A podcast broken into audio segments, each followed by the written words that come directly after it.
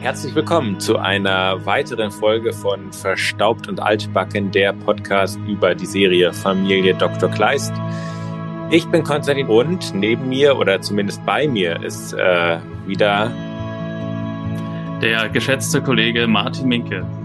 Grüße dich, Martin. Ja, leider bist du nicht neben mir. Ähm, diesmal nicht. Dies, dies, diesmal nicht. Aber ähm, ich freue mich, dass wir es wieder hinbekommen, eine weitere Folge ähm, äh, zu besprechen. Verbotene Liebe heißt diese Folge. Ja, die moderne Technik macht es möglich, dass wir auch, ohne dass wir gegen, gegeneinander, äh, gegenüber oder nebeneinander sitzen, aufzeichnen können. Ja, verbotene Liebe. Äh, ich kündige gleich mal an, für alle, die diesen Podcast irgendwie in der Nähe von alkoholischen Getränken hören, hätte ich eine, einen Vorschlag für ein Trinkspiel. Und zwar bei jedem Mal, wo eine Szene in dieser Folge damit endet, dass es einen Telefonanruf gibt, ein Shot.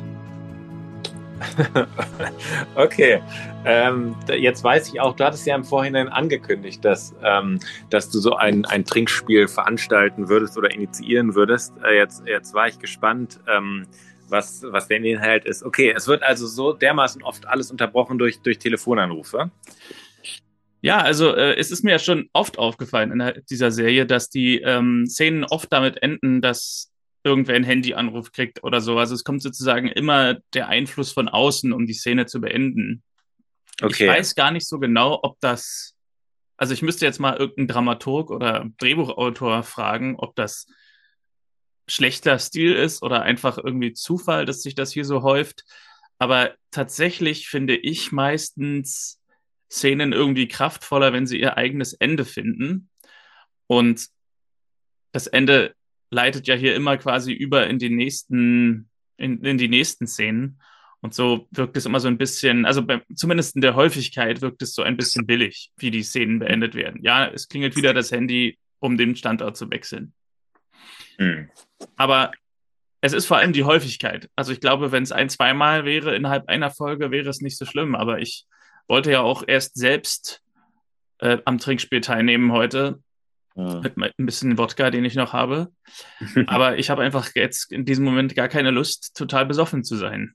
Und wenn man trinkt ohne Lust, finde ich, ist es so immer das Traurigste, was man tun kann. Ja, also deswegen, wir werden sehen, wie viele Hörer uns denn hinterher schreiben, dass sie sich an die Folge nicht erinnern. Genau, äh, nur Folge 12 hat gefehlt. Äh, wenn das jemand schreibt, dann, dann wissen wir Bescheid. Ähm, äh, ich kann ja schon eine kurze Sache mal vorwegnehmen, und zwar ist die Folge jetzt bislang meine Lieblingsfolge. Uh. Ähm, ich weiß nicht genau warum, aber irgendwie hat mir das insgesamt äh, sehr gut gefallen und ich habe später versucht nochmal, woran könnte es liegen. Vielleicht hat es auch damit zu tun, dass, dass, dass wir es auch mit zwei juristisch relevanten Fragestellungen zu tun haben. Ja. Ähm, auf die können wir aber äh, nachher zu sprechen kommen. Wir gehen ja die Szenen nach und nach durch und dann kann ich ja so ein bisschen erzählen, was mir gefallen hat und vielleicht verstehe ich ja dann selber auch ein kleines bisschen mehr, warum mir die Folge eigentlich genauso gut gefallen hat. Aber ich habe gemerkt, dass ich während der Folge gute Laune bekommen habe. Ah, schön. Was ja mein sehr gutes Zeichen ist und ähm, genau, lass uns die Szenen gerne äh, Stück für Stück durchgehen. So machen wir es, so machen wir es immer und deswegen auch heute so Folge 112, verbotene Liebe.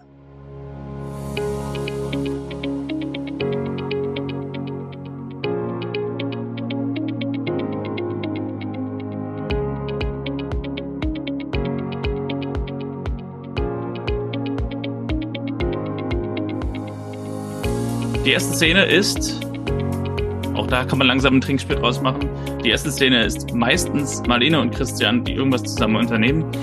Diesmal joggen sie und Christian ist ziemlich erschöpft und schlägt vor, aus dem Kontext des Gespräches wird deutlich, dass es zum wiederholten Male ist, schlägt vor, dass Marlene mit ihnen zusammenzieht. Und Marlene ist so ein bisschen skeptisch, lebt jahrelang schon allein und braucht mehr Zeit für die Entscheidung. Vor allem hat sie Schwierigkeiten damit, den Gedanken zu erfassen, dass sie mit einer ganzen Familie zusammenzieht. Und Christian sagt, mehr Zeit kannst du haben, ich gebe dir 24 Stunden. Aber im Scherz meint er das. Sie treffen ja. am, Jog am Ende der Joggingstrecke treffen sie Sarah, die bei den Vorbereitungen für ein Schulkonzert hilft.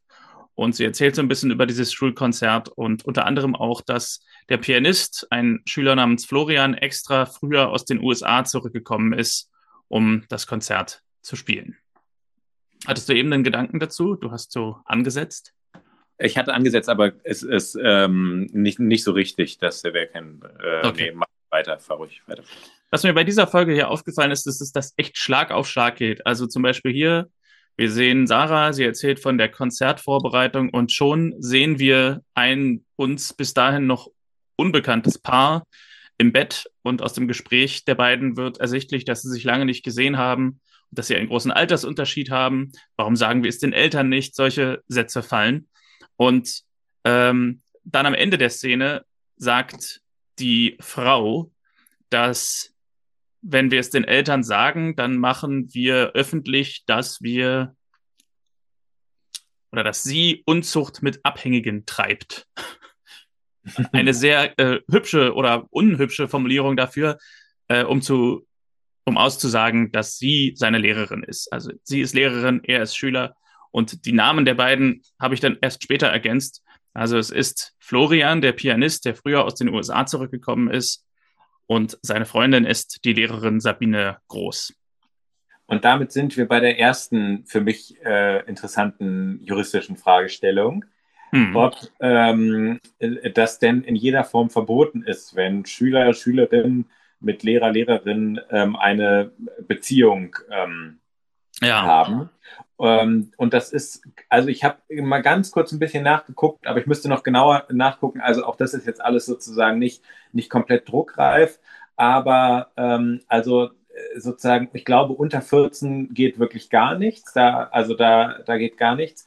Über 14 ist, ähm, wäre es, es gibt den Paragraphen, ich glaube, 174 Strafgesetzbuch, das ist, glaube ich, sexueller Missbrauch von Schutzbefohlenen. Also ich glaube, Schutzbefohlene, ich habe jetzt auch nicht die genaue Definition parat, aber das Schutzbefohlene, das ist dann sozusagen, wenn man irgendwie eine Art von Fürsorgepflicht hat und wenn man dann mit denen eine sexuelle Beziehung eingeht, dann ist das strafbar, es sei denn, es sei denn, die Person willigt ein, was ja jetzt zum Beispiel bei dem Florian hier der Fall sein ähm, äh, würde, aber es muss zweifelsfrei nachgewiesen werden, dass das wirklich ein, äh, ähm, kein, kein, kein Willensmängeln unterliegt und nicht aufgrund des Machtgefüges irgendwie so ist. Und da ist es, glaube ich, für Lehrer schwer, da rauszukommen und zu sagen, ja, es ist wirklich, es hat wirklich gar nichts mit dieser Machtposition zu tun, die ich habe.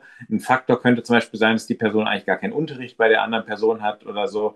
Ähm, aber äh, das ist auf jeden Fall schwierig. Wenn die Person aber keinen Unterricht hat, bei dem Florian käme auf jeden Fall sexueller Missbrauch, glaube ich, von Jugendlichen in Betracht. Das ist ein paar Paragraphen später. Und da ist es auch echt schwer einzuwilligen, sondern da wird, glaube ich, ähm, der Person noch irgendwie so ein Willensmangel oder sowas ähm, äh, sowieso unterstellt. Also äh, es ist noch ein bisschen komplexer alles, aber äh, für mich war das so, dass ich dachte, ah, interessant, ähm, juristisches Problem. Werde ich äh, irgendwann mal tiefer reinlesen.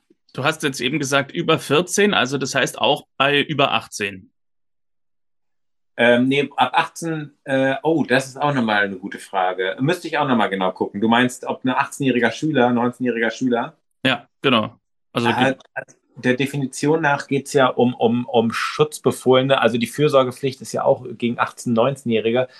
Ähm, gute Frage, kann ich nicht genau sagen. Müsste, äh, muss ich echt nochmal, also war jetzt für mich eher Inspiration, das nachzulesen, aber ähm, äh, es ist auf jeden Fall, sie hat, also mit Unzucht, das, ich glaube, das Wort gibt es auch so nicht mehr im Straf, oder wird da zumindest nicht mehr erwähnt, aber sie sind auf jeden Fall rechtlich, es ist eine ganz, ganz heikle Geschichte. Das, da hat sie auf jeden Fall recht. Unzucht mit Abhängigen klingt eher so wie eine inzestuelle, eine Inzestbeziehung mit einem Drogenabhängigen oder so, ne? So wie sie es formuliert. Ja, und ja, so, so. Äh, ja, es, es, Unzucht ist auch, weiß ich nicht, ja, äh, ja, ja. komisches Wort. Ja. Aber ich habe da tatsächlich auch drüber nachgedacht. Also ich bin davon ausgegangen, dass er volljährig ist und dass sie sozusagen in der Hinsicht keine Probleme haben, aber dass es dennoch auch da rechtliche Schwierigkeiten geben könnte, wenn es diese Lehrer-Schüler-Beziehung ist. Mhm. Ja. Christian ist in der Praxis, untersucht ein Mädchen äh, namens Lilly Heimann und diagnostiziert einen grippalen Infekt. Und weil sie Teil des Chores ist, des Schulchores, soll sie das Konzert lieber sausen lassen. Einerseits ist sie nicht fit und andererseits soll sie da niemanden anstecken.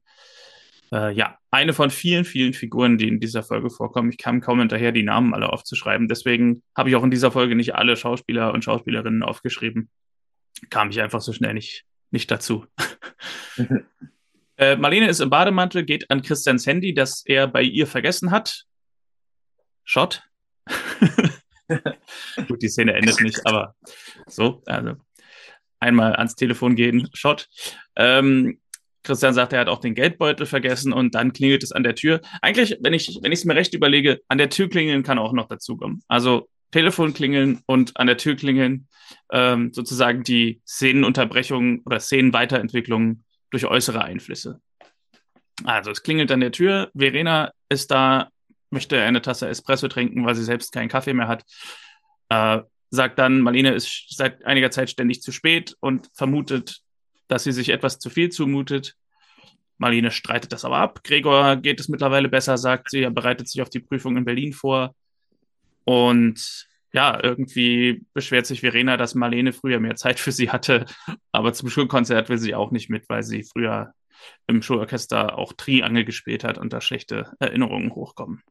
Ja, äh, es scheint, äh, also bei, bei, bei ähm, Verena scheint es wirklich sehr üblich zu sein, dass sie bei Marlene irgendwie in der ungefragt in der Wohnung aufkreuzt und das meistens mit einer eigenen Einladung zu einem Kaffee verbindet. Von daher finde ich es hier eine sehr nette Geste von der Verena, die ja so ein bisschen kalt eigentlich wirkt. Ich finde es noch witzig, dass sie sagt, sie äh, würde gerne mehr Zeit mit dir verbringen. Und Marlene sagt, ja, dann komm doch mit zum Schulkonzert. Nee, nee. Ich habe früher, nee. Also. Ja, stimmt. Auf der anderen Seite ist es halt auch äh, äh, lustig, dass sie natürlich, wo klar ist, dass sie jetzt keine, also das ist wahrscheinlich auch nicht die Art von, von, von äh, Zeit füreinander, die man sich jetzt so klassischerweise vorstellt. Äh, Vor allem, weil Marlene wahrscheinlich sehr eingespannt sein wird. Gen genau deswegen, ja. ja. Das Konzert ist dann auch die nächste Szene. Ich habe hier aufgeschrieben, das Innere eines prunkvollen Gebäudes. Also später wird erzählt, das ist die Wartburg. Könnte sogar sein, das ist in der Wartburg gedreht, weil es ist wirklich, also sieht wirklich toll aus. Mhm. Und ja, nach dem ersten Applaus begrüßt Marlene die Leute, bedankt sich bei Florian, dass er extra früher aus Boston zurückgekommen ist, um Piano zu spielen. Und Florian geht von der Bühne, hat Kopfschmerzen und bricht neben der Bühne zusammen.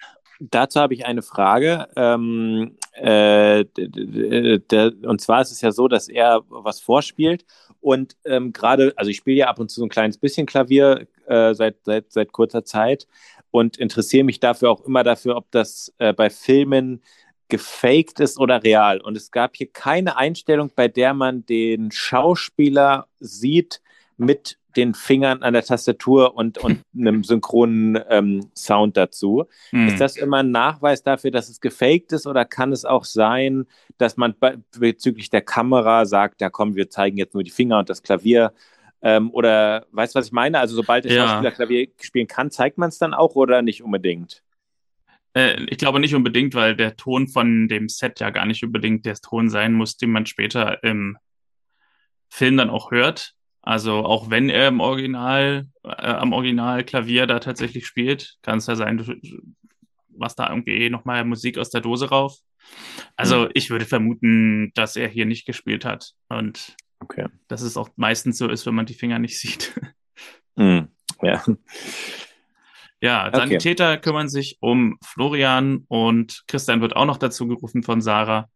Und ebenso geht auch Florians Mutter Birte mit Backstage. Und Florian klagt über Kopfschmerzen, hat die schon seit heute nach, nee, seit heute Mittag und wird dann mit dem Krankenwagen abtransportiert. Und in der Klinik Kleiner Zeitsprung, kommt Christian aus der Isolierstation zur Mutter Birte und diagnostiziert eine Meningitis. Äh, das ist, glaube ich, sowas wie eine Hirnhautentzündung. Und die ist sehr ansteckend und kann zur Epidemie werden, meint er. Und Marlene ist in der nächsten Szene am Telefon. Alle Kontaktpersonen sind isoliert und werden vorsorglich behandelt mit Antibiotika. Christian kommt dazu und bekommt einen Anruf von Johannes, dass Piwi sich nicht wohlfühlt. Shot Nummer zwei. Jetzt fängt es langsam an, schon bei den ersten zu wirken. Ja, ja. Sabine, so, wer ist Sabine? Ach, Sabine, genau, ist die äh, Lehrerin mit der Beziehung zu Florian. Deswegen die ganzen Namen in die, so vielen Rollen hier muss ich mir alle erstmal selber irgendwie sortieren. Sabine öffnet abends die Tür ihrer Wohnung, weil draußen hat es irgendwie geklingelt und draußen steht einer der Sanitäter, äh, Hermann. Und wie, Konstantin, kann man klar machen, dass die beiden Geschwister sind? Ähm, indem man sich anspricht mit Bruder oder Schwesterherz. Hallo Schwesterherz, genau. Hast du, hast du, deine Schwester schon mal so begrüßt? Hallo Schwesterherz?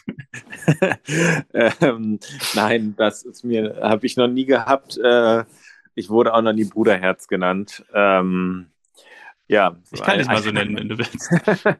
Gerne. Dann äh, nenn du mich doch Schwesterherz. Ähm, dann, äh, ja, es ist natürlich ein, ein äh, praktisches Mittel, aber eigentlich gar nicht so äh, ungeschickt gewählt, ne? dass man das jetzt hier so macht. Dadurch ist es innerhalb das ist nicht sehr subtil. Klar. Ja, das auch wieder. Es ist so ähnlich gut, wie wenn irgendwie so Figuren sagen, äh, Konstantin, wir sind doch jetzt seit zehn Jahren befreundet. So. Also, wer sagt das im echten Leben? So. Also, es ist ja wirklich ein reiner Satz für die Zuschauer. Aber da gibt es ja, da gibt es ja wirklich so die allergrößten Extremen, dass ich dann sage, ach Martin, manchmal frage ich mich, was aus uns geworden wäre, wenn wir vor neun Jahren nicht den Autounfall gehabt hätten. naja, dann hättest du äh, nicht bei der Bank Insolvenz an, bla bla bla und sowas. Also äh, da gibt es auch manche Sachen, die sind sehr, sehr extrem. Ja. Dagegen ist das ja hier noch äh, ganz low. ja, okay.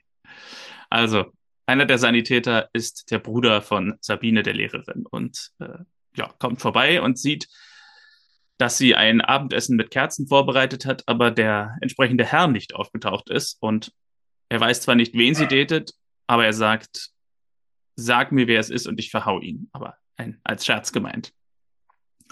Und Sie trinken einen Wein zusammen und er erzählt, was so passiert ist bei dem Konzert, dass unter anderem der Pianist zusammengeklappt ist und da wird sie natürlich hellhörig. Und er erzählt von der Meningitis-Diagnose und sie ist besorgt, dass sie es auch haben könnte, weil sie ihn fragt, wie die Symptome sind und als er sie aufzählt, unter anderem Nackensteifheit, fasst sie sich in den Nacken. Genau, also äh, da, da, ich glaube, das hat mir auch äh, der, der Konflikt, man kann jetzt darüber streiten, ob hier Sanitäter ist gleich der Bruder, ob das alles so ein bisschen äh, zu einfach gemacht ist. Aber an sich der Konflikt, nicht nur aus juristischer Perspektive, äh, gefällt mir auch gut, dass einfach eine äh, Lehrerin hier im Zwiespalt ist, dass sie quasi die gesundheitsmäßig jetzt sich ähm, ver eigentlich verraten müsste, allerdings dann darum weiß, dass ähm, äh, äh, dass dann ihr berufliches, äh, dass, dass sie dann beruflich auf jeden Fall Probleme bekommt. Und in, gar nicht so sehr aus, Lehrer, aus ihrer Perspektive interessiert mich der Konflikt, sondern man ahnt ja schon, dass Marlene später eingebunden wird in diesen Konflikt. Und da ähm, äh, finde ich es interessant, weil das ja kein so einfaches Dilemma ist. Mhm. Christian hat Pivi untersucht. Es ist nur eine Erkältung, schickt ihn und Johannes nach Hause und er kommt später nach. Und Pivi beschwert sich, dass er so selten da ist und verquatscht sich hier so ein bisschen. Er hat nicht mal mitbekommen, dass Lisa in Berlin bei Gregor ist und Schluss machen will. also, ja, Christian fragt nach und Johannes meint dann am Ende dieser Szene, es wäre alles viel einfacher, wenn Marlene bei ihnen wohnen würde. Aber sie braucht halt noch Zeit. Und Pivi meint, vielleicht liebt sie dich nicht genug. Vielleicht musst du ihr mal kräftig den Marsch blasen, so wie mir. Was er daraufhin auch sofort tut. Und äh, spaßhaft die beiden sofort aus dem Raum ja. äh, verschreckt. Ja. Aber ja, das Ende war ein bisschen un un unerwartet. Und dann ist es morgens 6.30 Uhr, taghell. Und das ist immer in Serien irgendwie so geil, dass irgendwie morgens immer schon so richtige Tagesstimmung ist. Da, da hat man immer so das Gefühl, dass einer einfach das Licht anknipst morgens. Und ich meine, es spielt ja, glaube ich, auch im Herbst. Ne? Wir hatten letzte Woche Halloween. Also 31.10., 6.30 Uhr ist es da, glaube ich, nicht taghell, aber. Oh, gut zusammengerechnet, stimmt. Ja. Halloween ist ja wirklich ein guter Indikator für, für, ja, für, also für die Jahreszeit. ist ja eher so richtig schön nass und kalt und dunkel draußen. Aber hier genau, ist aber immer so richtig schön, die Sonne scheint durchs Fenster, morgens um halb sieben. Genau, also das ist das äh, jetzt, äh, was auch meinte, sozusagen mal in einer früheren Episode. Ähm, wir haben bei der, Fam also es, wir haben eigentlich immer Frühlingsempfinden ähm, ja. da bei dieser Serie. Dass es genau so ein äh, schöner März- oder Maimorgen oder sowas ist, ähm, der Frühling, den Frühling ankündigt oder irgendwie was Warmes irgendwie verspricht. Ja, ja. Was glaubst du eigentlich? Glaubst du, dass, also wir sehen ja jetzt am Frühstückstisch Inge und es kommt äh, Lisa vorbei. Glaubst du, dass, also was äh, ich meine, ich finde es unter der Woche in Schulzeiten schon krass, Eisen nach Berlin, ne? Also, meinst du, dich am Morgen dann noch zurückgefahren? Ja, wir wissen ja nicht genau, ist, muss sie zur Schule? Wissen wir, welcher Schultag es ist, äh, welcher Wochentag ist? Ah, das kann natürlich sein. Aber Samstag 6.30 Uhr wäre auch nicht schlecht. Aber gut. Ähm, ja, und er muss ja auch zur Arbeit, der Christian. Ja. Mhm. Gute Frage, guter Einwand. Aber gut, für die Liebe oder gegen die Liebe tut man wahrscheinlich alles. Also. ja. Also Inge hat bereits Frühstück gemacht, Lisa kommt dazu. Sarah hat Lisa per SMS auch schon über den Abend informiert und was so passiert ist. Und sie weiß auch bereits, dass Christian über ihren Ausflug nach Berlin Bescheid weiß. Und Inge meint, die beiden, also Christian und Lisa, sollten darüber sprechen. Lisa denkt aber, es könnte Christian egal sein, weil er so viel Zeit mit Marlene verbringt. Aber Inge meint, Marlene nimmt euch nichts weg. Christian braucht einfach jemanden, den er lieben kann und der ihn liebt und nicht nur die Kinder. Marlene tut Christian gut und Lisa sollte es ihm gönnen. Und, liebe Gemeinde, haltet die Schottgläser bereit. Das Telefon klingelt. und äh, Inge geht ran. Es ist eine Frau Finke, die ihr sagt, dass, also, nee, wir hören nicht, was sie sagt, sondern wir hören Inge sprechen. Äh, der Doktor ist noch nicht da und sie soll gegen das Fieber einen Wadenwickel machen. Dann liegt Christian im Bett, das ist immer noch 6.30 Uhr und kriegt dann den Anruf von Inge. Hm, halbe, halber Shot, würde ich sagen. Äh, und sie ruft ihn an wegen des Fiebers von Benny Finke. Also den Anruf, den sie gerade bekommen hat, gibt sie einfach nur weiter. Und grüßt Marlene. Und sie findet auch, dass sie zu ihnen ziehen sollte, sagt Christian. Und ich würde sagen, kein halber Shot, äh, ein Glas Bier dazwischen kippen. also ein kleines Schultheiß. ja, genau. Ja, und Benny Finke ist ein Schüler von Marlene und seine Mutter arbeitet als Verkäuferin in der Bäckerei Wertheimer und ich habe die Verbindung hier nicht ganz verstanden, äh, weil Christian horcht auf und findet da irgendwie eine Verbindung, dass beide diese Meningitis haben könnten, die sich durch Tröpfcheninfektion verbreitet. Aber das habe ich jetzt nicht verstanden, wie die, der, die Verbindung ist von der Mutter von Benny Finke und dem Meningitis-Fall in der Schule. Ja, also. stimmt. Ja. Ähm, ja, äh, war mir auch nicht ganz klar. Kann ja. ich leider nicht aufklären. Äh, Szenenwechsel, Benny wird im Krankenwagen abtransportiert und seine Mutter, Bettina, diese Namen, versteht nicht, wie das sein kann, denn sie kennen diesen Florian gar nicht. Und ähm, ja, Bernd, der Bäckermeister, ist froh, dass Bettina gerade im Urlaub war. Und Christian stimmt dem zu, weil sie so keine Kunden angesteckt haben kann. Und ja, Bernd äh, macht keine aufmunternde Figur gegenüber Bettina, weil er sich daran erinnert, dass es vor zehn oder zwölf Jahren schon mal so eine Epidemie gab und damals ist ein Kind gestorben. Ja, also ich meine, das, das äh, wäre halt interessant, wenn wir das mal aufgenommen hätten, unsere Folge jetzt hier 2019 und jetzt, weil man jetzt einfach bei so Sachen wie Epidemie, Tröpfcheninfektionen und Isolation ja. und sowas ein ganz anderes Empfinden hat. Mich würde schon mal interessieren, wie man das vor drei Jahren so bewertet hätte, ob man dann gesagt hätte, ach komm, äh, ist doch egal oder ähm, Tröpfcheninfektion, da kann doch nicht so viel passieren, da muss, muss man schon irgendwie sehr nah beieinander stehen oder so. Mhm. Und äh, dann fragt man sich, okay, auch später, als sie noch zusammen alle Auto fahren, äh, wo man dann denkt, ah, was ist mit den Masken? Also das hat sich halt total verändert. Ne? Ja, das ist wahr. Ja, äh, Christian kommt dann in die Praxis von diesem Ausflug zu den Finkes und die Praxis ist voller Patienten.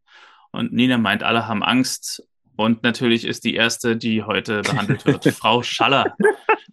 Sicher, natürlich. Da fällt sogar so ein Satz wie, wer ist die erste? Frau Schaller, wie üblich.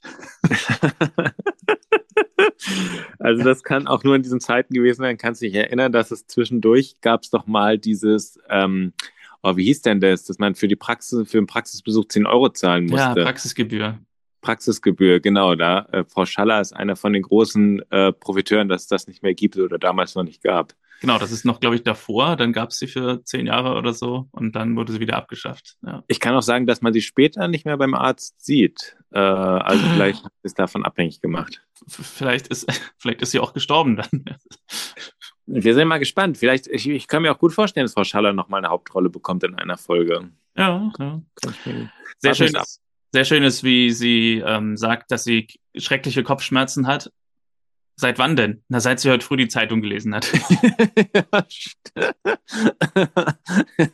also da wird wirklich äh, gar kein äh, Hehl darum gemacht, dass man einfach nur hypochondrisch veranlagt ist. so, nächste Szene ist mit Marlene und dem Leiter des Gesundheitsamts, Herrn Staud. Und sie hat den Chor und die Musikanten alle nach Hause geschickt Marlene vermutet, dass Florian sich im Flugzeug auf der Rückreise von Boston angesteckt haben könnte. Und Staud ist ein bisschen auf einem anderen Dampfer und sagt, er ähm, sieht noch keine Veranlassung, irgendwelche Leute nach Hause zu schicken. Äh, die Sache wird untersucht und solange kann die Schule offen bleiben. Christian kommt hinzu und berichtet, dass Benny Finke und Lili Heimann beide positiv sind, auf äh, Meningitis getestet wurden. Und es gibt allerdings keine Verbindung von den beiden, außer dieselbe Schule. Staud ist trotzdem immer noch relativ locker und sagt, die engeren Kontaktpersonen sollen in Behandlung gehen und alle anderen werden informiert. Mehr will er nicht tun, weil es hat keinen Sinn, in Hysterie zu verfallen. Aber Christian und Marlene wollen die Verbindung suchen und die Ursache der Infektion finden. Ja, da bekommen sie auch sowas Kommissarisches, ne? Also bis zum Ende hin ist es halt auch so, dass sie sozusagen, auch wie bei der letzten Folge, dass es dann sozusagen so ein großes Finish gibt, ob sie die Person noch treffen, die sie dann ausfindig gemacht haben. Ich will nichts vorwegnehmen, aber irgendwie, das hat so ein bisschen auch was, das könnte auch gut so ein Tatort-Duo sein oder sowas, das sich da die Zähne ausbeißt. Soko Eisenach. Genau. An der Isolierstation, wo Florian im Krankenhaus liegt, ist seine Mutter Birte bei ihm und muss dann aber los Einkäufe machen. Und Sabine, seine heimliche Freundin, kommt hinzu außen am Eingang und nimmt sich Isolationskleidung und schleicht in die Isolierstation zu Florian. Aber er ist nicht weiter ansprechbar. Und ja, die Szene endet. Bettina Finke betritt die Bäckerei. Siehst du noch durch bei den ganzen Namen? Ähm, ich sehe noch durch, weil ich die Folge ja gesehen habe. Wer sie nicht gesehen hat, hat wahrscheinlich Schwierigkeiten. Ja. Erst der viele Alkohol und dann noch die vielen Namen. Äh, diese Folge kommt es knüppeldick. Ja, Bettina Finke ist also die Mutter von dem Jungen, der eben ins Krankenhaus eingeliefert wurde, geht in die Bäckerei. Bernd, der Bäckermeister, fängt sie ab. Bernd das Brot, wie er auch liebevoll genannt wird. und meint, sie soll sich nicht mehr vorne im Laden zeigen. Das ist reine Psychologie. Sie verunsichert die Kundschaft und schickt sie nach oben in die Wohnung ausruhen, weil sie wohl irgendwie auch oberhalb der Bäckerei wohnt. Und ja, Bettina möchte aushelfen, die Arbeit lenkt sie ab, aber Bernd meint, Benny wird wieder gesund und schickt sie, wie gesagt, nach oben. Er möchte sie momentan im Laden nicht sehen. Das scheint mir eine unternehmerisch kluge, kluge Entscheidung zu sein, weil äh, angenommen, es käme wirklich zu neuen Fällen und dann wird es heißen, ja, nachdem der Sohn erkrankt ist, hat die Mutter dann noch problemlos weitergearbeitet. Ja. Das wäre schon echt, äh, das echt stimmt, schwierig. Aber die Gründe, aus denen er sie trifft, sind ja weniger gesundheitliche als eher PR-Gründe. Ja, genau, aber dass das sozusagen, also angenommen, es käme jetzt so ein Fall, äh, dass man dann, äh, wo es sich dann doch noch irgendwie verschlimmert oder sowas, ähm, ja. dass, äh, dass man dann sagt, na gut, in der Bäckerei haben die da einfach weitergemacht. Ähm, das kann schon ein, den, den, den Ruin kosten, das, das An Ansehen kosten. Eine kurze Szene sehen wir mit Christian im Krankenhaus mit Lillys Mutter Elisabeth, äh, die übrigens auch irgendeine bekannte Schauspielerin, also das Gesicht kam mir irgendwie bekannt vor. Ja, das ist, ähm, und zwar. Bettina äh, der, irgendwas? Ja, Bettina genau. Zimmermann? Bettina Lamprecht. Bettina Lamprecht, ja, ja, Genau, vielen auch bekannt als Frau Bruck, äh, die Nachbarin von Pastewka. Ah, ja, klar, genau, ja. daher kenne ich sie. Ja, Bettina Lamprecht, genau. Und ähm, ja, der einzige Inhalt dieser Szene ist eigentlich, dass auch hier nochmal gesagt wird, dass sie nicht weiß, wie ihre Tochter Lili sich angesteckt haben könnte. Und draußen vor dem Krankenhaus treffen sich Marlene und Christian dann wieder und es gibt einen vierten Patienten und zwei weitere Verdachtsmomente. Es muss also einen weiteren Überträger geben. Und Christian geht los, sie ruft ihm noch irgendwas hinterher, will noch mal kurz mit ihm reden, aber er ist schon außer Hörweite. Man vermutet, dass es da um private Angelegenheiten ging. Wer weiß, wer weiß. Es wird sich aber noch, ähm, zum Glück kommt sie nachher noch dazu, mit ihm zu sprechen. genau. Äh, Christian ist wieder in der Praxis und es gab 14 Anrufe laut Nina. Also die Stadt ist in heller Aufruhr. Und Nina vermutet so ein bisschen, dass zur selben Zeit am selben Ort mehrere voneinander unabhängige Fälle auftreten. Aber Christian meint, das wäre schon ein irrer Zufall, weil unsere Fälle hier zu eng zusammenliegen und gibt dem Gesundheitsamt Herrn Staud dann per Telefon durch, dass äh, ja, wie der aktuelle Stand ist. Sabine geht zu Marlene nach Hause und will sie jetzt einweihen in diese Beziehungsgeschichte, dass sie eine Beziehung mit einem Schüler hat und tut das auch wirklich, sagt, wir lieben uns wirklich. Sie hat versucht, es zu verhindern, aber war machtlos. Sie will mit dem Jungen zusammenbleiben, möchte seinen Namen nicht nennen und die Eltern wissen nichts von der Beziehung. Marlene sagt ihr, dass es richtig war, zu ihr zu kommen. In den nächsten Tagen unterhalten wir uns, wenn diese Meningitis-Geschichte vorbei ist. Wir finden eine Lösung. Sabine geht und Marlene sagt beim Tür zu machen Volltreffer. Da habe ich erst gedacht, sie hat sofort die Verbindung gezogen, dass das die Infektionskette sozusagen komplettiert. Aber dieses Wort Volltreffer hat dann irgendwie später gar keine Bedeutung mehr. Ja, ich habe mich da auch sehr gewundert, äh, was da, äh, was das eigentlich bedeutet. Ich verstehe auch, äh, muss ich sagen, also weil ich interessiere mich ja, was ich ja vorhin meinte, sozusagen für diese Konfliktsituation, aber wirklich auch ähm, aus dieser Verantwortungsperspektive. Und da Marlene ja, glaube ich, eine sehr, also wirkt, macht für mich so einen sehr mitfühlenden Eindruck. Deswegen kann ich auch nachvollziehen, dass sie sozusagen der Lehrerin jetzt nicht den Kopf abreißt, aber ich finde, sie reagiert schon sehr freundlich. Also das birgt auch ein solches Konfliktpotenzial, diese, diese Situation. Ich meine, die Lehrerin macht sich vielleicht strafbar und sie sagt, ja, schön, dass Sie gekommen sind, wir klären das wann an, das wäre das andere Problem. Also ähm, ja. da, da reagiert sie aus meiner Sicht schon sehr lässig. Ja, ja, ja. Es gibt eine kurze Szene, wie Florian im Schlaf spricht, irgendwas von nicht verraten murmelt und seine Mutter hört ihn und fragt ihn, was soll sie nicht verraten, aber er ist schon wieder im Koma dann ist der nächste Morgen. Und ich weiß ja nicht, wie du das machst am Morgen, aber ich bin dafür, morgens erstmal ein Glas Alkohol zu trinken, denn Inge geht ans Telefon.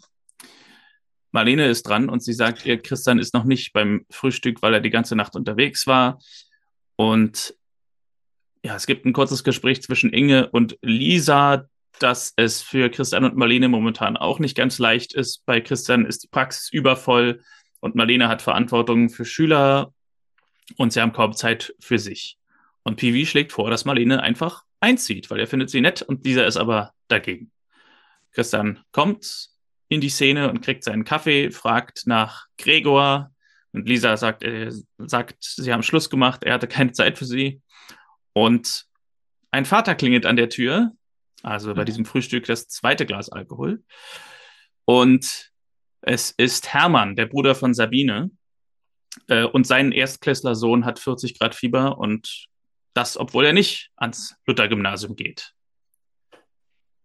Hast du mitgezählt, wie viele Gläser wir schon getrunken haben? nee, das, äh, das nicht. Aber es ist schon wirklich auch bemerkenswert, dass jemand da früh am Morgen ähm, äh, den Arzt, Arzt, nach Hause geht. Arzt nach Hause geht. Und also ähm, äh, Privatsphäre hat er wirklich nicht so besonders viel. Auch das, äh, klar ist, er kann, kann dann einfach in die Tür so reinkommen und ins Wohnzimmer, dass er da reingelassen wird.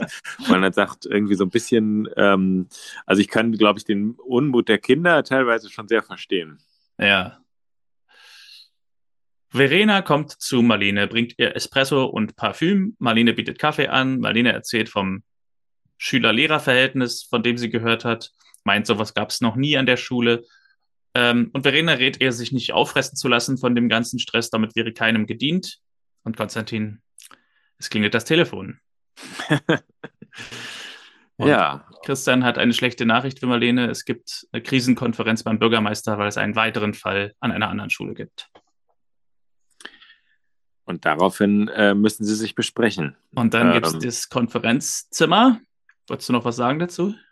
Ähm, nee, ähm, also ich hatte, ähm, ich kann ja sozusagen mal kurz meinen, meinen ähm, also ersten Favoriten auf den, auf den äh, Dahlmann ähm, äh, nennen, aber den, ähm, der wird, wird, wurde noch verdrängt. Es war aber eine lange Zeit, war das Verena, weil halt eben äh, die, die äh, Marlene ihr von dieser Konfliktsituation erzählt ähm, Schüler, äh, Lehrerin liebt Schüler oder hat Beziehungen mit Schüler und ihr einziger Satz, aufregend.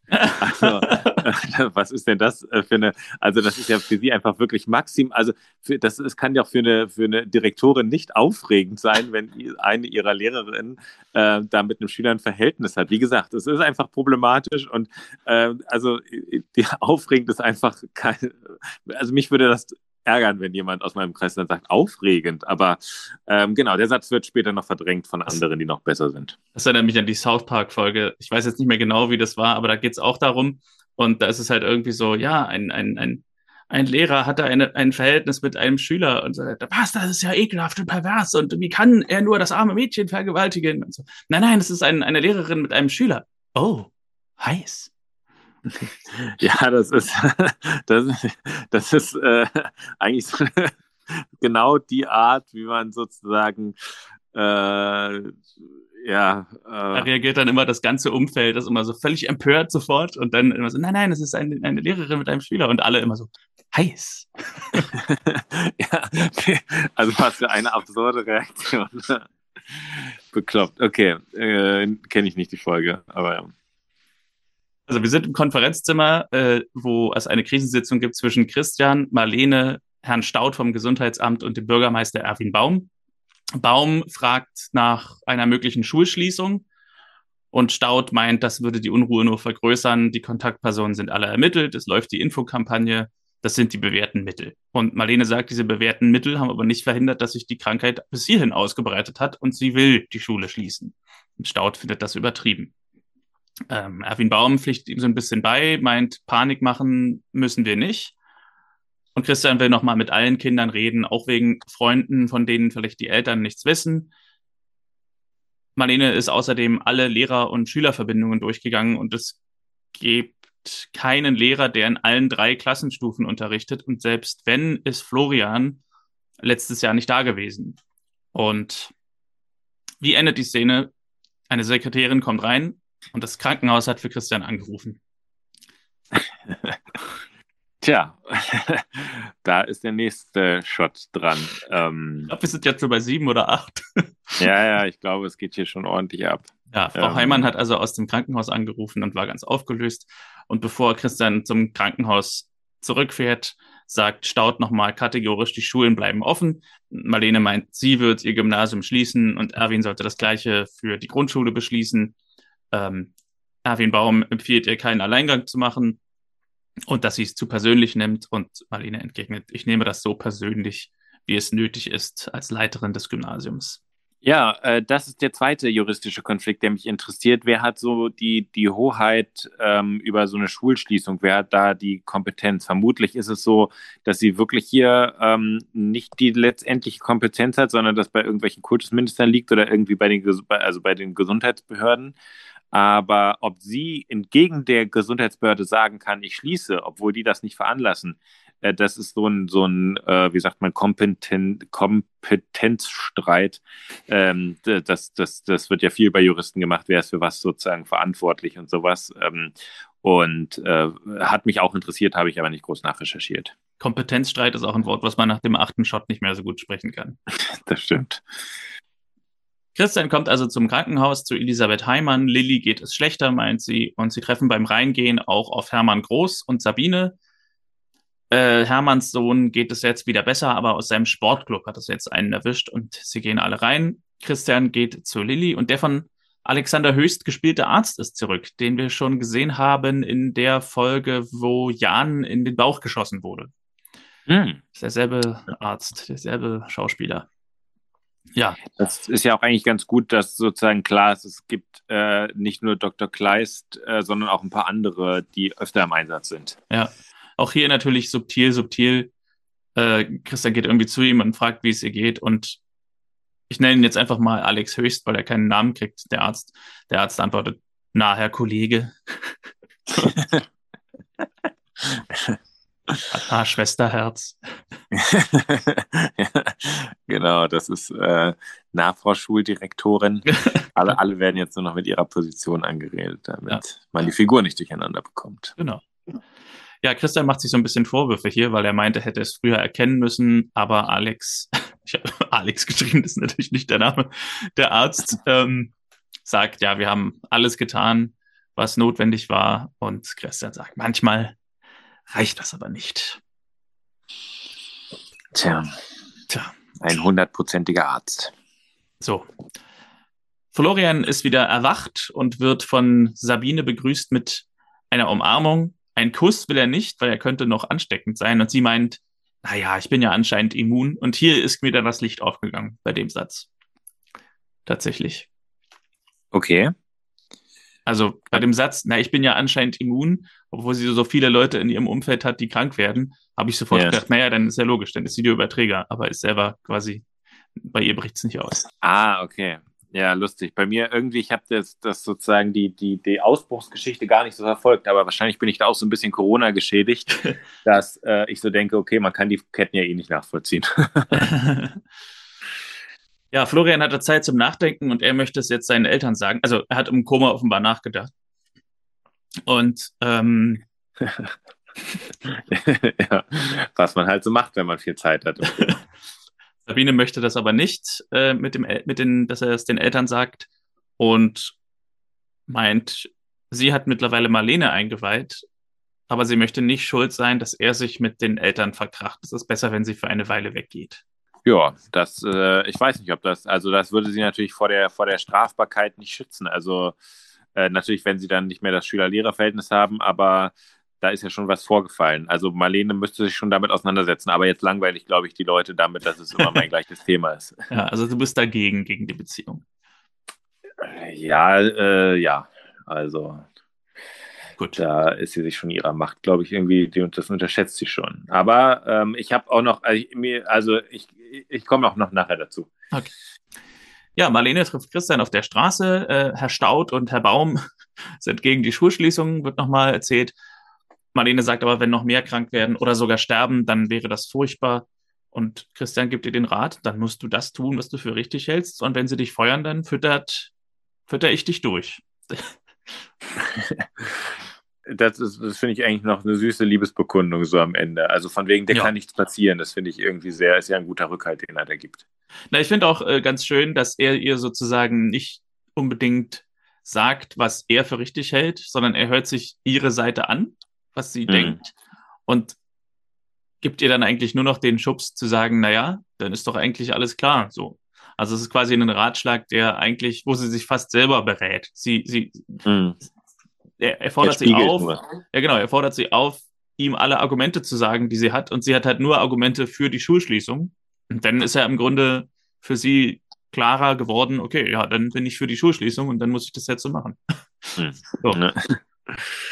Also, wäre was ganz anderes gewesen, zum Beispiel, wenn Marlene irgendwie gesagt hätte, Christian, was soll ich tun? Und Christian dann ihr ins Gewissen geredet hätte, so von wegen, wenn noch mehr krank werden oder sterben, dann wäre das furchtbar. Du musst die Schulen schließen. So kommt sie sozusagen selber auf die Idee und er gibt eigentlich nur noch den Anstoß oder öffnet eigentlich nur die Tür, dass sie durchgehen kann.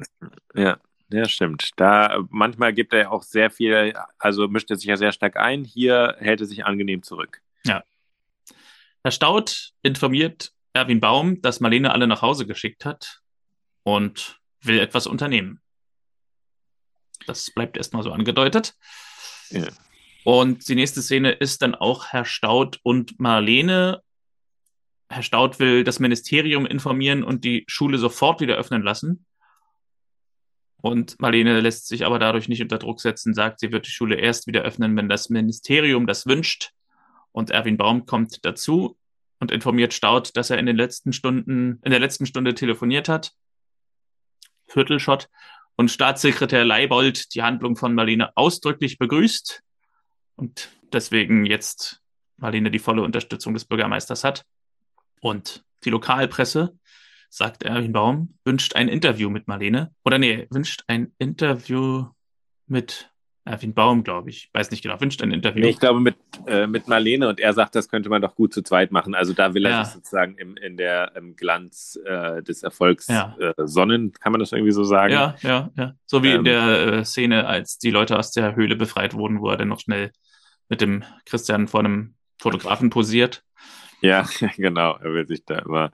Übrigens, äh, also weil ich ja gerade redewendungstechnisch unsicher war, heute sagte jemand in der AG, da streiten sich die Geister.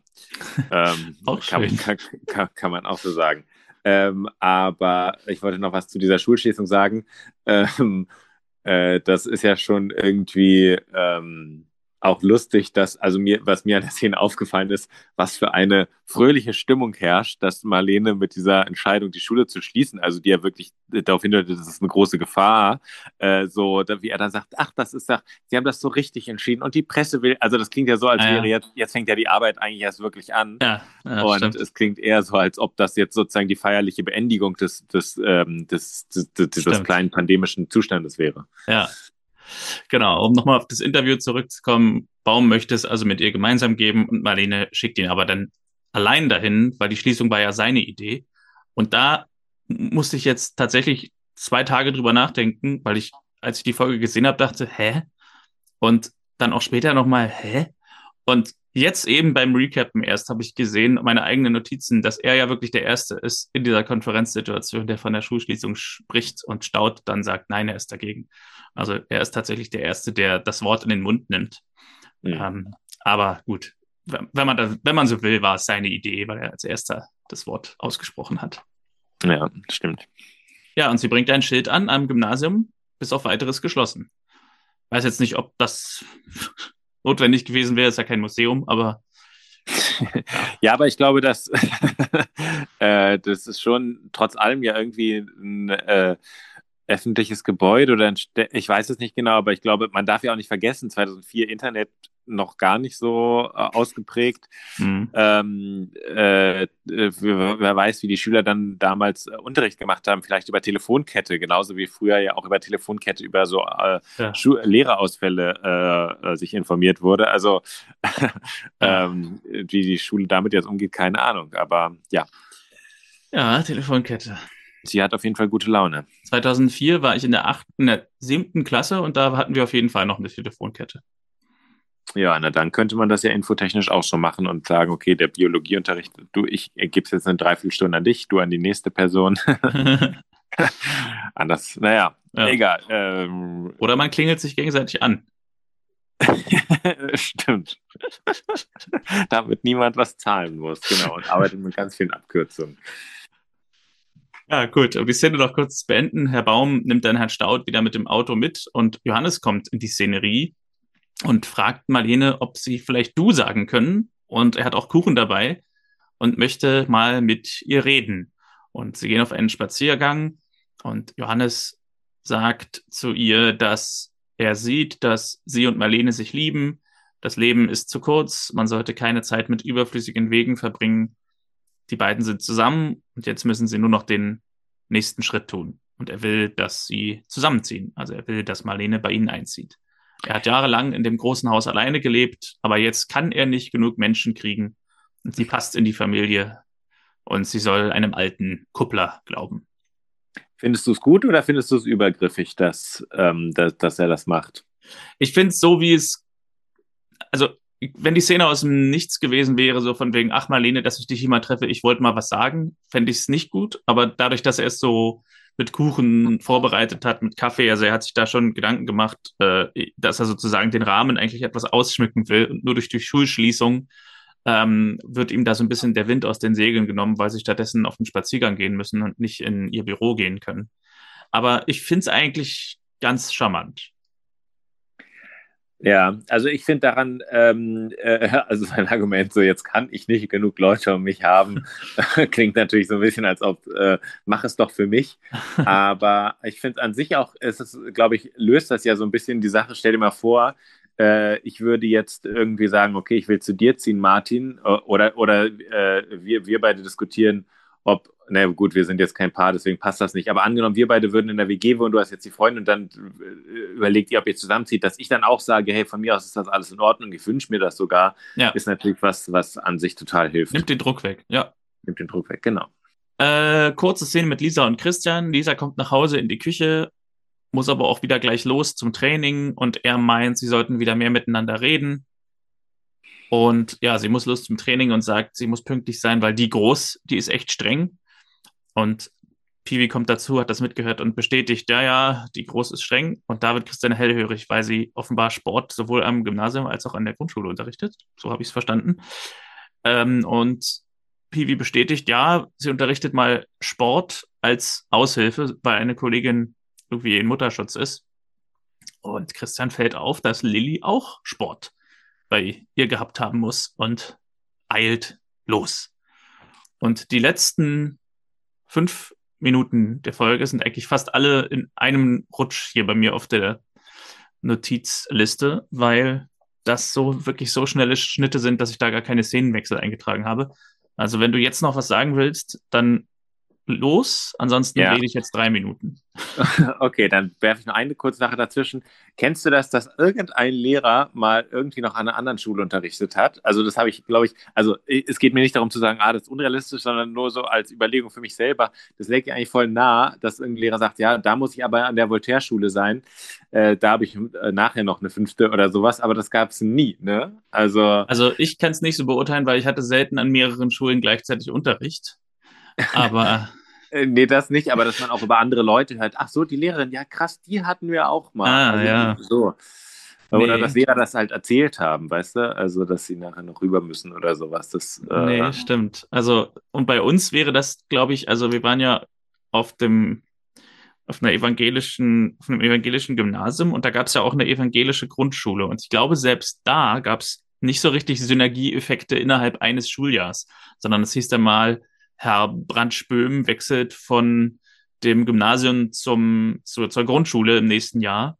Aber es war dann nicht so, dass er eine dritte Klasse hier hat und gleichzeitig noch eine neunte da, sondern das war halt eins von beiden. Also mag sein, ja, dass es ein bisschen unrealistisch ist, aber wer weiß. Und das ist einfach nur so ungewöhnlich. Eigentlich liegt das, könnte es ja naheliegen, ne? Aber ja. genau. Aber jetzt kommen wir zu deinem Solo, zu deinem Abschluss-Finish. Genau. Ich, ich werde auch nicht einatmen. Also ich. Äh, Sehr ja. gut. Das mit acht Shots Intus. Also, hektisch trifft Christian Marlene, die ihm eigentlich gerade etwas sagen wollte. Also, sie wollen sich gegenseitig was sagen. Und Christian fragt nach Sabine Groß. Ja, Marlene kennt sie als Aushilfssportlehrerin. Sie ist die Tante von Olli, steht hier. Unterrichtet die 6a. Jetzt habe ich vergessen, wer Olli ist. Kannst du mir helfen? Wer ist Olli? Äh, Olli, Florian ist ja der, der Pianist. Ähm, Olli, Olli, Olli, nee, komme ich gerade nicht drauf. Ich bin, ich bin jetzt Ach so. mir die Namen gar nicht so besonders perfekt. Das ist, der, das ist der Sohn von dem Bruder natürlich von der Sabine, also der Sohn von Hermann, dem Sanitäter, der ins Wohnzimmer gelaufen ist und gesagt hat, mein Sohn ist krank und hat 40 Fieber. Ah, ja, okay. Logischerweise ist Sabine von ihr die Tante. Na klar. Mhm. Sehr logisch. So. Marlene meint, sie ist gesund und hat auch gar nichts mit Florian zu tun. Oder doch? Sie hat ja schließlich ihr gesagt, sie hat ein Verhältnis mit einem Schüler. Und jetzt wird ihr einiges klar und beide gehen los. Sie klingeln bei ihr zu Hause, bei Sabine, aber sie ist nicht da und gehen zu Florian. Was übrigens wieder das gleiche Krankenhauszimmer ist wie schon in drei Folgen davor. Also zum vierten Mal das gleiche Krankenhauszimmer. Mhm. Christian fragt, fragt Florian nach Sabine. Er weicht erst aus und dann sagt er, sie haben gestritten und er weiß nicht, wo sie hin ist. Und draußen treffen sie Hermann Groß, den Bruder, der auch nicht weiß, wo sie sein könnte, außer dass sie zu einer Schulfreundin in Dresden gefahren sein könnte und ihr Auto in die Werkstatt bringen lassen wollte. Und das ist erstmal genug. Sie fahren los mit dem Auto und suchen sie in der, wahrscheinlich wollen sie zur Autowerkstatt und im Auto sprechen sie kurz darüber, was Marlene Christian eigentlich sagen wollte. Aber dann sehen sie Sabine auf der Straße und werden wieder unterbrochen, steigen aus und halten Sabine an. Sie soll sich untersuchen lassen. Sie sagt, sie hat aber gar keine Symptome, aber er meint, dann könnte es sein, dass sie die Überträgerin ist. Und sie fahren ins Krankenhaus. Und hier gibt es dann den ersten Zeitsprung in diesem ganzen Schnittwust, äh, als Marlene und Christian auf den Befund warten und ähm, wir sehen Florian und seine Mutter aus der Isolierstation kommen. Die Mutter ist sehr erbost, also er hat alles erzählt und sie will, dass er diese Beziehung sofort beendet. Und Florian will aber nicht ohne sie leben, will lieber sein Abi abbrechen. Und Marlene redet ihm ins Gewissen, das sei jetzt Unsinn so kurz vor dem Ziel. Das kommt Herr Dr. Alexander Höchst dazu, der meint, Christian hatte recht, der Erreger ist bei ihr gefunden worden, sie hat keine Symptome, Trotzdem muss sie isoliert und behandelt werden. Und mit Schutzkleidung will Florian dann zu ihr. Dagegen spricht auch nichts. Und der Arzt, also der von Alexander Höchst gespielte Arzt, hat das Gesundheitsamt bereits informiert. Florian und Sabine umarmen sich auf dem Krankenhauszimmer und Florian meint, er kann das Abi genauso gut in Erfurt machen und danach können sie zusammen weggehen nach Berlin oder in die Staaten. Christian und Marlene verlassen das Krankenhaus. Er fragt nochmal, was sie denn eigentlich wollte. Und sie meint, sie könnte sich vorstellen, einzuziehen. Er versteht es erst gar nicht und dann freut er sich doch und sagt, endlich mal eine gute Nachricht und wirbelt sie durch die Luft und sie küssen sich. Du darfst jetzt reden. ähm, hätte aber gar nicht so viel, äh, so viel anzumerken. Also ähm, äh, ich habe halt das nicht ganz verstanden mit dieser Endkonstellation, dass er dann nach Erfurt geht. Ich dachte, sie geht, also wer, wer, wer verlässt jetzt wen sozusagen? Ja, das also habe ich auch nicht so ganz kapiert mit Erfurt. Irgendwie soll, geht sie nach, geht sie weg, aber er geht nach Erfurt und dann macht er, also äh, das habe ich nicht ganz verstanden. Aber Na, sie geht wahrscheinlich weg nach Erfurt und um von ihm und der Beziehung wegzukommen und er sagt, na dann gehe ich doch auch nach Erfurt. das macht Sinn. Damit Marlene das Problem nicht mehr hat. Genau. Ja, genau. Ähm, ja, aber das, das fand ich vom Auflösungsding, das habe ich nicht ganz nachvollziehen können, aber ja. Ja, und das letzte Stückchen des Films ist dann, Johannes deckt den Tisch und deckt sechs Teller. Inge fragt ihn, ob er sich verzählt hat. Aber Johannes deutet an, er sei sehr gut in der Kunst der Überredung. Und Inge fragt ihn, ob ihm denn sein Haus nicht irgendwann mal zu eng wird. Sie hört ja noch, wie er jahrelang gepredigt hat, wie sehr er das Einsiedlerleben braucht. Und Johannes erwidert, wenn es mir hier zu viel wird, dann habe ich eine gute Freundin, die immer ein Bett für mich hat.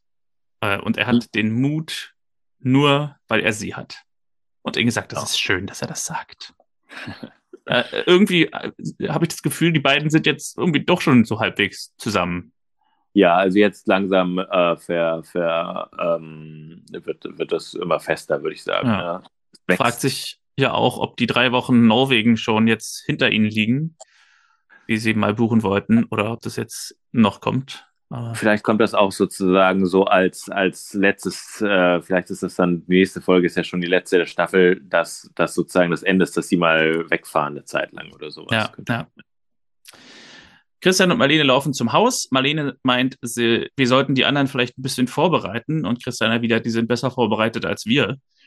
Marlene fragt dann, ob sie es nicht nur machen, weil die anderen es erwarten. Nein, meint Christian, das machen wir für uns. Und die letzte Frage ist, von Marlene, ob er dann eigentlich weiß, was er sich da einhandelt. Eine verschrobene Lehrerin mit Orchideensammlung, die morgens ihre Laufschuhe sucht. Und Christian sagt, ja, genau das brauche ich. Sie kommen rein und Lisa, Johannes, Pibi und Inge sitzen schon am Tisch. Es gibt Lasagne und Christian will einen Teller für Marlene holen, aber der steht ja schon da. Johannes hat ihn schon gedeckt. Irgendwie ein sechster Sinn, meint Johannes. Inge hat ja auch genug für alle gemacht. Ja, und Marlene und Christian erzählen, dass sie Ja gesagt hat und bei ihnen einziehen will. Und Pevi sagt, na endlich. Und Johannes sagt, herzlich willkommen. Sie stoßen alle an. Und es gibt Lasagne. Und es gibt den Abspann.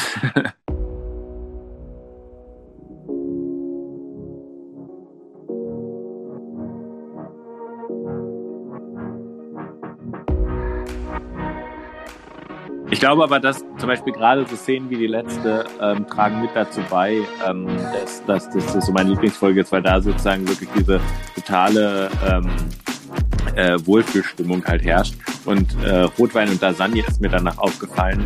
Also äh, vielleicht hast du auch manchmal, dass es wird was gegessen im Film und man denkt so, ja, das brauche ich jetzt eigentlich auch mal wieder. Hatte ich schon viel zu lange nicht. Und genauso ging es mir. Lasagne hatte ich ewig nicht mehr. Ja, ja. Und werde ich mir wirklich dann wahrscheinlich demnächst mal äh, entweder selber machen oder irgendwo bestellen.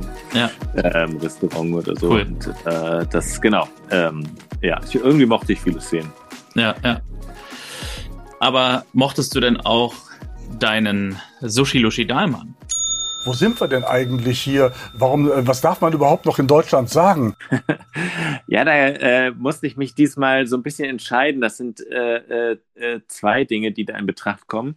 Ich muss noch ein letztes Mal, ich verspreche ein letztes Mal zu dem Lehrer-Schüler-Konflikt hinaus, weil da finde ich wiederum auf der emotionalen Seite, finde ich Marlene dem Schüler gegenüber äh, total ähm, äh, komisch, weil er halt dann sagt, er kann nicht ohne sie leben. Und sie sagt, jetzt mach doch erstmal dein Abi, Ge äh, hab Geduld. Und also ein, ein, ein, einem 17- oder 18-Jährigen mit anbahnendem Liebeskummer den Satz zu sagen, mach doch erstmal dein Abi, ist doch sozusagen der schlimmste Satz, den man in so einer Situation sagen kann. Du könntest äh, natürlich auch sagen, äh, wie heißt da Florian? Florian, wenn du dieselbe Leidenschaft für, wie für die Frau jetzt auch mal für den Matheunterricht aufbringen würdest. ja, ganz genau. Dann wären wir alle, dann wärst du einen ganzen Schritt weiter. Also irgendwie, das, den Satz finde ich so blöd. Mach erst mal dein Abi. Ähm, äh, hat auch so, finde ich generell ja immer so ein bisschen äh, so, äh, da, äh, da wird auch sozusagen was Falsches mit geweckt, so von wegen danach bist du frei oder sowas. Also irgendwie kein emotionales Verständnis, der Satz gefällt mir nicht. Und ich würde ja. auch gerne noch den Dahlmann für die schlecht, schlimmste Handlung ähm, aussprechen dieses Mal. Und mhm. zwar kriegt die bei mir Christian, weil er morgens um halb sieben im äh, Ehebett äh, äh sich äh, mit Telefonanruf äh, äh, wach anrufen lässt. Ja. Und ähm, das finde ich ist ein No-Go. Also ich hätte, also man weiß das ja Handy nicht, hat aus zu sein. Das Handy hat aus zu sein und genau, man, oder wenn, dann soll das irgendwie vibrieren oder sowas, aber ich möchte nicht von irgendeinem beruflichen Anruf äh, meines Partners, meiner Partnerin äh, geweckt werden an Marlenes Stelle, ähm, fände ich das jetzt, würde ich sagen, pass auf, das Handy bleibt aus oder es vibriert, ja. aber ich möchte da nicht mitgeweckt werden. Also für dich, Marlene und Christian. Genau. Äh, Co-Dahlmanns. Schreibe ich auf, Marlene und Christian. Jetzt bin ich aber sehr gespannt, was bei dir ist. Also ich glaube, meinen siehst du nicht kommen. Mein Dahlmann geht an Bernd Wertheimer, den Ach. Bäckermeister. Ja. Und zwar als Bettina als Kontaktperson ihres Sohnes, ihres Meningitis-infizierten Sohnes identifiziert wird. Also Bettina ist die, die bei ihm als Verkäuferin gearbeitet hat. Sagt er relativ herzlos, na, gut, dass sie im Urlaub waren. Aber Christian, ganz der emotionale Charmeur, findet tatsächlich einen Ausweg aus, diesem, aus dieser unbedachten Handlung und sagt, ja, das ist wirklich gut, dann hat sie keinen anderen angesteckt. Also er bietet ihm einen Ausweg aus der unbedachten Aussage an. Und er legt nochmal nach mit, ja, und es wäre schlechte Reklame. ja, okay, stimmt. Nur um sein Geschäft bedacht. Also für ihn stehen wirklich nur wirtschaftliche Dinge im Vordergrund. ja. ja, okay. Äh, hatten wir wahrscheinlich bislang noch nicht, ne? Bernd mhm. Wertheimer hatten wir noch nicht, ne. Ja, ne, dann ähm, wird der auch noch mit in die Liste aufgenommen. die nächste ja, Episode. Genau, Staffelfinale. Die nächste Episode ist das Staffelfinale und das heißt, alles wird gut. Aber auch wenn das so ist, ist es eine FSK 12 Episode. Mhm. Und ich habe jetzt tatsächlich nur einen Satz aufgeschrieben, nee, zwei Sätze aufgeschrieben, naja, eineinhalb Sätze aufgeschrieben von der Inhaltsbeschreibung, weil es ist so schön vage, dass man das so stehen lassen kann. Große Aufregung im Haus Kleist. Marlene zieht tatsächlich bei Christian und den Kindern ein. Na, äh, da sind wir doch mal gespannt. FSK 12. ja. äh, sollen wir noch einen Tipp abgeben, was, was die, äh, wird nicht bei, bei manchen immer gesagt, warum es FSK 12 ist? Steht da kann man Begründungen finden, ja, im, äh, auf fsk.de, glaube ich. Ja.